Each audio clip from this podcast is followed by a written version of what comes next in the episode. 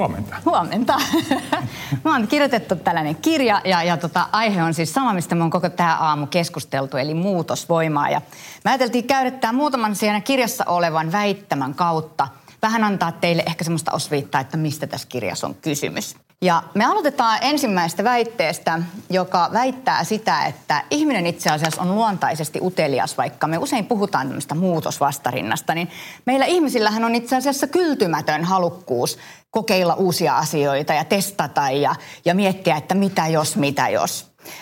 Marina Abramovic, tällainen performanssitaiteilija, kertoo elämä, oma elämäkerrassaan siitä tai pohdiskelee oikeastaan sitä, että kumpi on ollut tässä muutoksen maailmassa ja uusien asioiden eteenpäin viemisessä rohkeampi. Onko se ollut Christopher Columbus, joka lähti etsimään uutta mannerta vai oliko se Neil Armstrong, joka lähti ensimmäisenä ihmisenä kuuhun. Ja hän päätyi siihen, että Columbus itse asiassa on rohkeampi, koska Columbuksen maailma oli sumuisempi, eli tiede ei ollut selvittänyt meille niin paljon asioita etukäteen, joten Kolumbuksen piti olla luontaisesti hänen mielestään rohkeampi. No me väitetään oikeastaan, että kysymys ei ollut rohkeudesta, vaan kysymys oli uteliaisuudesta mm. ja kaikki hienot isot asiat ja muutokset tapahtuu, kun me ollaan uteliaita. Joo. Sitten ehkä mielenkiintoista on se, että, että kun puhutaan, että on enemmän uteliaita ja vähemmän uteliaita ihmisiä, niin yleensä kaikki ihmiset on uteliaita niin kuin jossain. Sitten osa meistä vaan saa sen irti työpaikalla ja työyhteisössä ja osa ei.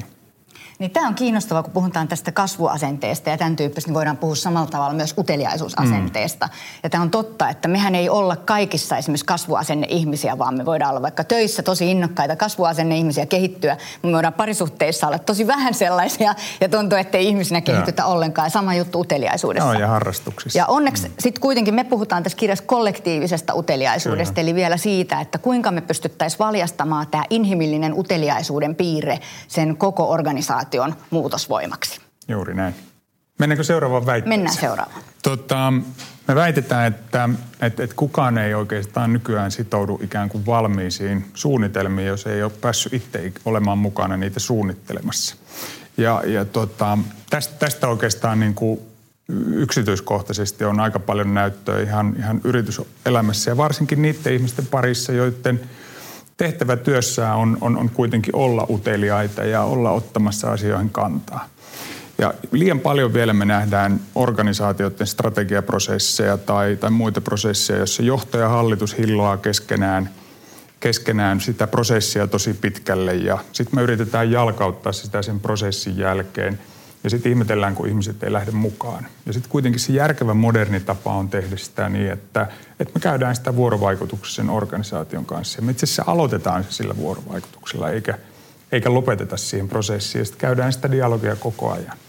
Niinpä, tässä helposti ajatellaan organisaatiossa, että se on liian sotkuista ottaa kaikki mukaan, koska sitten meillä on erilaisia mielipiteitä. Joo. Ja meillä on niin tapa jotenkin ajatella, että me ei sallitakaan sellaista täydellistä keskustelua, tai me pelätään ehkä, että mitähän sieltä tulee. Mm. Vaikka me on rekrytoitu tosi älykkäitä ja fiksuja ihmisiä, joiden älykkyys meidän pitäisi saada siihen koko prosessiin käyttöön. Ja, ja se, mistä puhutaan paljon itse asiassa tuossa kirjassa, on se, että me puhutaan tosi paljon kollektiivisuudesta, niin se tarkoittaa sitä, että kyllähän yksi yksilö voi inspiroida meitä, mutta lopulta lopulta me tarvitaan sitä kollektiivista yhteistä ryhmävoimaa, jotta jotain voi oikeasti Joo. tapahtua. Ja sen takia ehkä voisi ajatella, että tämä monimutkainen maailma vielä enemmän vaatii meiltä tämmöistä monipuolista ajattelua. Ja yksi ihminen ei vaikka olisi kuin utelias kykene niin kuin täydellisen monipuoliseen. Eli me tarvitaan niitä muita ihmisiä. Mm. Ja se, mikä ehkä tässä maailmassa on hyvä myös huomata, on se, että mehän joudutaan ja saadaan ryhmäytyä meidän organisaatioiden yli. Eli meillä on tosi paljon sellaisia haasteita, joissa on vaikka monen yrityksen tiimejä, jolloin se ryhmäytymisen taidot ja se kollektiivisen niin kuin ryhmän rakentaminen ja sen älykkyyden rakentaminen on on ihan mm. menestyksen, niin kuin, sen ryhmän onnistumisen niin kuin edellytys. Ja, ja, tota, ja mä ehkä sanoisin myös, että puhutaan paljon rekrytoinnista, niin, niin sä sanot usein, että rekrytoi uteliaisuutta. Niin samalla tavalla pitäisi rekrytoida itse asiassa ryhmän rakentajan tyyppisiä ihmisiä, että meillä on tämmöinen tähtikulttuuri ehkä ollut ja yksilöön keskittyvä. Niin pitäisi itse asiassa tosi paljon keskittyä siihen, että millaisia me ollaan ryhmän rakentajina. Just näin.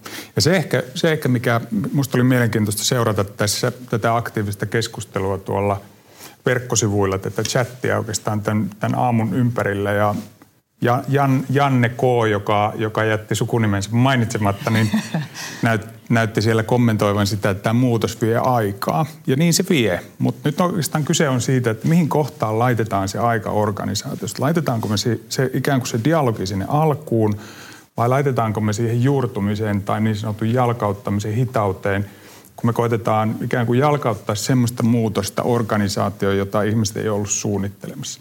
Ja sitten yksi asia meiltä unohtuu aina tässä osallistamisessa, kun se on työlästä, niin on se, että me vaan tehdään parempia päätöksiä sen kautta, että me otetaan kaikki mukaan. Se ei ole pelkästään niin kuin, tai se ei ole missään nimessä jalkauttamiskeino, vaan, vaan se on niin kuin keino käydä musta niin kuin arvokkainta dialogia, mikä on mahdollista niin sen organisaation kanssa. Niinpä, ja sitten on hyvä huomata, että alussa se dialogi on arvokasta ja uteliasta ja kiinnostunutta. Niin. Sitten kun sitä tehdään siellä lopussa, niin se itse asiassa on tosi paljon sotkusempaa. Ja silloin Kyllä. me joudutaan niin kuin kumoamaan jotain asioita, mitä siinä organisaatiossa on joka tapauksessa, koska er- organisaatio on keskustelee joka tapauksessa, niin halusi johtaa tai niin ei. Joko niin kannattaa olla sen kanssa mukana.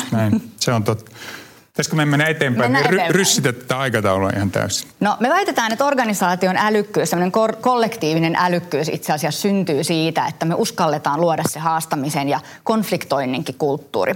Mä otan esimerkin, jokaisella sukupolvella on ehkä tällaisia omia avainkokemuksia tai tämmöisiä myönteisiä tai ei niin myönteisiä kokemuksia ja, ja mä väitän, että mun sukupolvella ehkä meidän molempien samanlainen kokemus on ollut se, että kyllä se 1986 Tchernobylin onnettomuus on ollut sellainen todella järkyttävä, niin kuin turvallisuutta ja luottamusta järkyttävä järkyttävä tapahtuma. Ja sittenhän siinä kävi niin, että vasta jälkeenpäin itse asiassa me on sitten selvitetty, että mitä oikeastaan tapahtui ja miksi, niin kuin usein käy.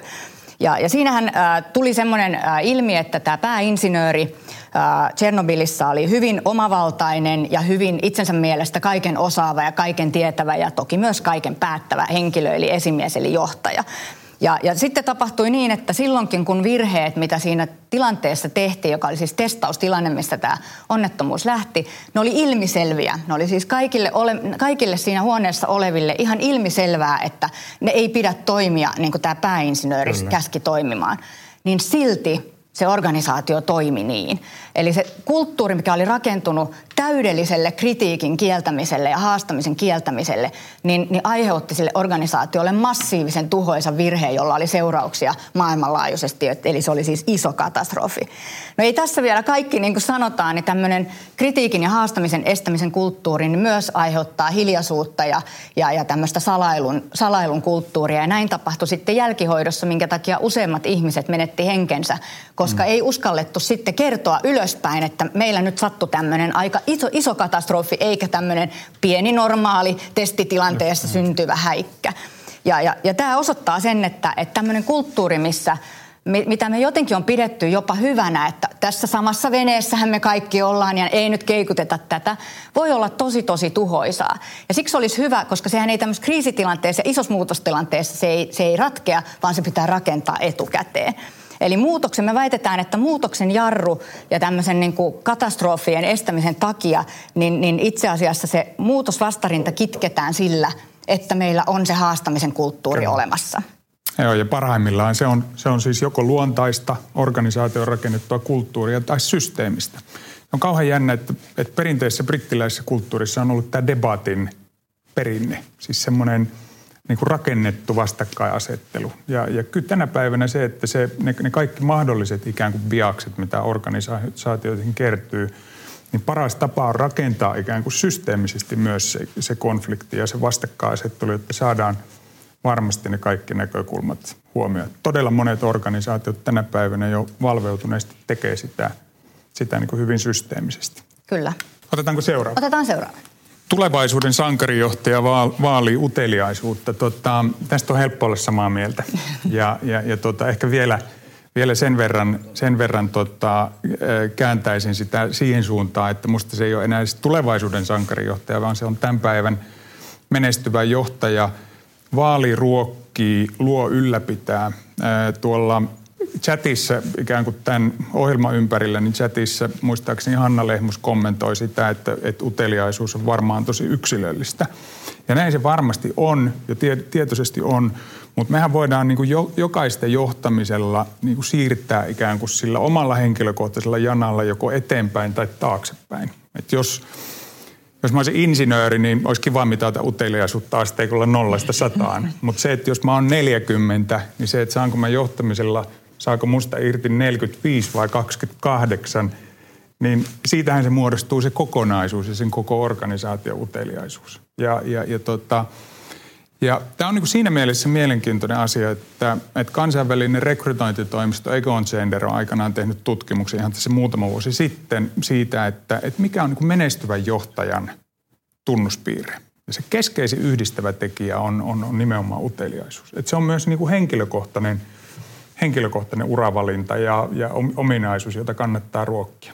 Ja tässä on ehkä hyvä huomata, että kun me puhutaan tästä uteliaisuudesta ja älykkyydestä, niin kaikki pohjautuu tietysti siihen, että meillä on kollektiivinen luottamus. Eli ihminenhän ei uskalla olla utelias, koska uteliaisuus, sehän on vähän niin kuin epämukavuusalueelle ja vaaralliselle Joo. maastolle astumista, koska se on, se on sen tunnistamista, että mä en tiedäkään kaikkea, niin. mutta mä olen kiinnostunut. Mm. Ja se tarkoittaa sitä, että meillä pitää olla semmoinen kollektiivinen luottamus, mikä myös on sen johtajan tehtävä Joo. tosi isosti, luoda se, se ilmapiiri. Kun sä oot johtaja, niin oot sä uskaltanut olla haavoittuvainen, eli Joo, niin, mä oon, mä oon siis opetellut semmoiseksi. Mulla on, mulla on se 20 vuotta toimitusjohtaja historiaa, niin, niin siihen mahtuu niin kuin täyskäännös, mä veikkaan. Että mä oon tullut siitä koulukunnasta, jossa, jossa johtajalle kuuluu se, että kaikki asioihin täytyy olla kaikki oikeat vastaukset. Ja mitä, mitä varttuneemmaksi tässä tulee, niin – sitä vähemmän on niitä oikeita vastauksia. Koska sanotaan näin, kysymys. että mitä enemmän johtaja antaa itsestään myös, niin sitä luottavaisempi tunnelma sulla on sen johtajan Joo. alaisuudessa ja, ja sen johtajan kanssa tehdä niitä asioita. Mutta mä luulen, että se on suomalaiselle johtajalle voi olla Joo. vähän vaikea vaikka. Joo, ja edelleenkin jos poimin niin kuin yhden kommentin tuosta aamun keskustelusta tuolla netissä, niin, niin mun mielestä olisi, olisiko ollut samainen Hanna, joka kommentoi sitä, että uteliaisuus koetaan tosi monta kertaa myös uhaksi. Mm. Ja, ja, ja se on niin kuin jännä asia, että suomen kielessä uteliaisuus-sanaa koetaan jossain tilanteessa jopa negatiivisena. Semmoisena mm, vähän niin kuin mm. nenänsä pistämisenä joka asiaan. Ja, ja, ja, ja tota, kun meidän pitäisi nähdä se niin kuin tismalleen päinvastoin. Että se on kuitenkin kaikki, mikä on, on niin kuin kaiken uuden takana niin kuin kirjoitettiin meidän uutiskirjeessä, että on tämä sanonta curiosity killed the cat, joka antaa siis ymmärtää, että se on aika vaarallista yeah. olla utelias. Toisaalta me tiedetään, että sillä kissalla on yhdeksän elämää, eli organisaatiokin olemalla utelias voisi saada ne kahdeksan uutta elämää sen mm. sijaan, että, että tuhoutuu. Otetaanko vielä Otetaan vaan. viimeinen väite? Tämä on, tämä on jotenkin kiinnostava väite. Mikä on tämän alun perin äh, tavallaan todennut, että, että, että itse asiassa muutoksessa me on molemmat samaa mieltä siitä ja että et muutoksessa se kommunikaatio ei ole, niin kuin säkin sanoit, se ei ole yksi askel siellä jossain perässä, vaan se on ihan siinä ytimessä. Tämä vertaus on sillä tavalla kiinnostava, että, että sitten kun mä rupesin tätä pohtimaan oikein kunnolla, että, että 70 prosenttia, että se on muutoksen niin kuin oleellinen asia, se on siis ihan niin kuin oleellisimpia asioita, niin, niin itse asiassa tämä vesi- ja ihmisdynamiikkahan on sillä tavalla kiinnostavaa, että nuorena eli lapsena ihmisessä on paljon enemmän vettä kuin sitten vanhemmiten. Ja sitten erilaiset asiat, sun elämäntavat ja muut voi vaikuttaa siihen, että se vesi itse asiassa vähenee ja ne on yleensä niitä huonoja elämäntapoja.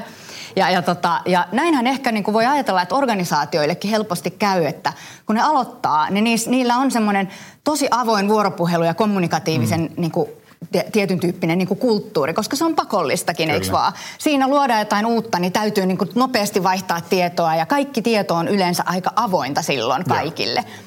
Ja silloin ne yleensä menestyy tosi hyvin. Ja sitten mitä vakiintuneemmaksi yritys tulee, sitä enemmän sinne tulee kaikkea muuta ja se vie siltä ikään kuin kommunikaatiolta mm. sitä vedeltä ja hapelta tilaa. Eli sinne tulee byrokratiaa ja sinne tulee epäluulon kulttuuria ja sinne tulee haastamisen kieltämistä ja kritiikin arro- kieltämistä. Arroganssia. Arroganssia, tämän mm. tyyppisiä mm. asioita, jotka vähentää sitä, sitä veden määrää. Ja, ja kyllä meidän, meidän näkökulmasta, jos me ajatellaan, niin kyllä, kyllä sitä kun se kommunikaatio on kuitenkin se oleellinen osa ja se maailman tehokkain muutostyökalu, niin sitä veden määrää eli kommunikaation mm. määrää pitäisi vaalia ihan tietoisesti. Ja tuohon voisi kyllä kehittää jonkun mittarin, että onko niin. muutoksessa 70 prosenttia vai mm. onko teillä vähemmän vai enemmän. Niin sitä, sitä asiaa voisi myös kysyä niin paljon, että mitäs muuta se on kuin kommunikaatiota, mitä muuta se on kuin viestintää. Ja mä koitin itse sitä miettiä, että no totta kai siis oma esimerkki on – keskeinen muutostyökalu organisaatiossa, varsinkin niin kuin organisaatio ylemmillä tasoilla ja erityisesti tietysti toimitusjohtajan painoarvo on siinä suurempi kuin kaikkien muiden. Mutta onhan sekin viestintää. Se, se esimerkki, minkä sä näytät, niin – Siinä ei ole välttämättä sanoja, mutta siinä on tekoja. Kyllä. Ja ulkoisen viestinnän kautta käy se ulkoinen muutos, sisäisen viestinnän kautta tai vuoropuhelun kautta se sisäinen muutos. Ja mä haluan muutaman sanan vielä sanoa sisäisestä viestinnästä, koska se on todella jännittävää siksi, että se ei ole ollenkaan jännittävää. Eli toisin sanoen kaikki organisaatiot sanoo melkein saman asian. Sisäinen viestintä menee aina huonosti ja se on aina paskaa. Ja niin se muuten aika usein on. Ja se johtuu mun mielestä siitä, että me tehdään sisäistä viestintää eri pelilogiikalla, kun me tehdään ulkoista viestintää. Sisäinen viestintä on usein usein aika tylsää, aika mekaanista. Pahimmillaan se on propagandaa. Mm. Se ei ole itse asiassa sitä vuoropuhelua, mihin meidän pitäisi ne ihmiset siinä muutoksen tilanteessa ja, ja siinä organisaation arjessa houkutella. Ja toinen taas sitten on se, että, että vähän siinä on ehkä sellainen, että sisäinen viestintä on paskaa, niin uhriutumisen tyyppistä fiilistä. Ja mä otan esimerkin siitä, että me kaikki ollaan kutakuinkin jollain tavalla somessa, jotkut on vähän aktiivisemmin, jotkut vähän vähemmän aktiivisesti. Ja sitten me päätetään, että okei, no nyt tämä viikonloppu mä otan somevapaaksi, eikö vaan? Me suljetaan kaikki kanavat ja maanantaina me tullaan sinne ja kauhean siellä on ollut todella kiinnostava kohu ja me ollaan jääty siitä kokonaan paitsi. No mitä me sitten tehdään? Ryhdytäänkö me haukkumaan niitä meidän Twitter-kavereita, että minkä takia te järjestitte tämän niin kuin ihanan kohun silloin, kun mä olin täältä pois, että mä en päässyt tähän mukaan? Ei, vaan me otetaan siitä itsellemme, että okei, ensi viikonloppuna mä yritän olla mukana. Ja sama juttu on vähän tässä sisäisessä viestinnässä, että kyllä mä kannustaisin ihmisiä niin kuin uhriutumisen sisään hakemaan aktiivisesti siitä organisaatiosta tietoa. Se maailma on ohi, milloin kaikki ihmiset saa kaiken tiedon mm. yhtä aikaa sellaisessa muodossa, että se just silloin menee sinne päähän. Eli meidän pitää nähdä vähän itse sen viestinnän kanssa myös vaivaa, niin organisaationa kuin ihmisinäkin. Juuri näin. Erinomaista. Kiitos. Kiitos.